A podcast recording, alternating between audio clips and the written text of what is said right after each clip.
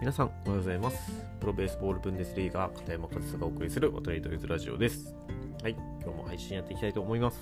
えー、今日はですね早速何を話そうかと言いますと、えっと、反復練習ってしますよね。何かの技術を習得するには反復練習は欠かせないものだと思います。でそれはもう野球スポーツに限らずね全てにおいてだと思うんですね。その何か技術をね、身につけようとするには。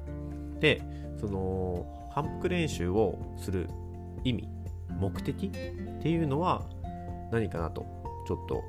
僕考えてみました。で、それをちょっとその考えをシェアしてみようかなっていうふうに思います。で、えー、まあ先に何のためにするのかっていう僕なりのね、答え答えというか考えをちょっと先に言ってしまうと、えー、反復練習は無意識を手に入れるためにやるものだと僕は思っております。で、これがどういうことかというと、あの何か技術を習得しようとした時に、やっぱりいろいろチェックポイントというか、意識しなければならないものがあるじゃないですか。で人って一度にそんなにたくさん意識することってできないんですよね。でその時にじゃあどうやってそのたくさん意識しなければならないことを身につけていくかというと多分順序立てて一つずつやっていくと思うんですよ。じゃあまずボールを投げる。野球においてボールを投げるという動作。技術を身につけようとしたらば多分初心者の方はまずどの足右手で投げるのに右足を上げていいのか左足を上げていいのかわからない。っていうところから多分始まると思うんですよね。でじゃあまずは右手で投げるには左足を上げないといけない。でまずそれを考えた時点で他のじゃあ手は手の角度はどうで肘の角度はどうであの高さはどうでみたいなことまで考えるのってすごく大変だと思うんですよ。じゃあまず左足を上げることから始めてまあそれはちょっとしたらできるようになりますよね。じゃあもう無意識意識せずとも投げる右手で投げるときは左足上がるようになります。そしたら次。じゃあ投げるときは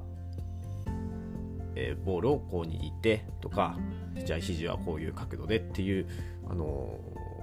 ー、一つのことを無意識でできるようになると次のことが考えられるようになる。次のことに意識を向けることができるようになる。でこの無意識を手に入れるためにやるものが僕は反復練習だと思います。今のその投げる例においてはすごく初歩的なところでちょっと例えてみたんですがこれが例えばあの僕は野球選手なので野球においてもうたくさんの無意識をね手に入れているんですけど僕がじゃあサッカーを急にやるとします。そしたらサッカーをやってる子人たちが無意識にじゃあインサイドキックって言ってもう足のあの内が土踏まずのところでボールを蹴るっていうのを無意識でやっているのを僕は意識しないと多分最初の方はできないと思うんですよね。例えばバスケットボールでもそう。じゃあ、あの、ね、左手は添えるだけとか言いますけど、それを意識しなければ、無意識だと左手を添えるどころかしっかりボールをがっちり握っちゃうかもしれないんですよね。でそういったあの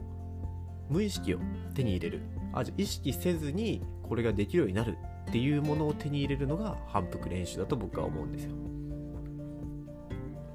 なんで今はねそのいろんなね考え方だったりあとは技術技術ってそのあの人の技術じゃなくて何ていうんですか科学だったりあのデータの処理だったりそういったものが発達してきてあの量より質が問われるような練習が増えてきたと思うんですよね。どちらかというと以前に比べると。なんですけどもちろん質が悪いものよりいいものを練習としてやっていった方がいいとは思うんですが反復練習っていうのはやっぱり量のことを言うと思うんですよ。なんで、まあ、そのもちろん質も高くやるのが一番ですけど質を求めるばっかりで量が必要な量しないと身につくものも身につかないというかその無意識を手に入れるっていうのは少し難しいかなというふうに思います。なのでその僕が今日言いたいのはその質より量量より量より質ってその対局の考え方がありますがどちらが正しいっていうものではなくてその時々ですよね。ケースバイケースと言いますか。今はねどちらかというと量よりも質の方が重視されると思います。で僕ももちろんそれは大事だと思います。僕も量より質を大事にする練習もありますが中には質よりも質よりもってわけじゃないです。しっかりと量をこなさなければ身につかない技術っていうものはあると。そこだけは勘違いしちゃ勘違いというかねあの履き違えちゃいけないところかなと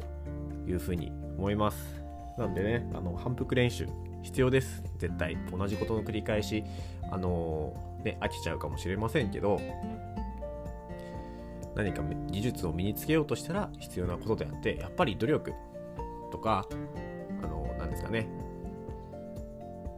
汗水流さないと身につかないものっていうのはあるのでそのもちろん効率の良い練習するのはすごく大事ですけどそればっかり求めて身につくものを身につかなければそれこそ練習の意味がないというか。なので、あのしっかり皆さん何か技術を身につけようとしたら反復練習繰り返し繰り返し同じことで無意識にそれができるようになるまでやるのが僕は一番の近道じゃないかなっていうふうに思います。近道が必ずしも近いとは限らないですよね。すっごく遠い道でもそれが一番近い道かも。しれないじゃないですか。なんであの反復練習ねあの、しっかりして必要な技術は無意識でできるまで反復練習をして身につけることが僕は一番の技術習得の近道だと思います。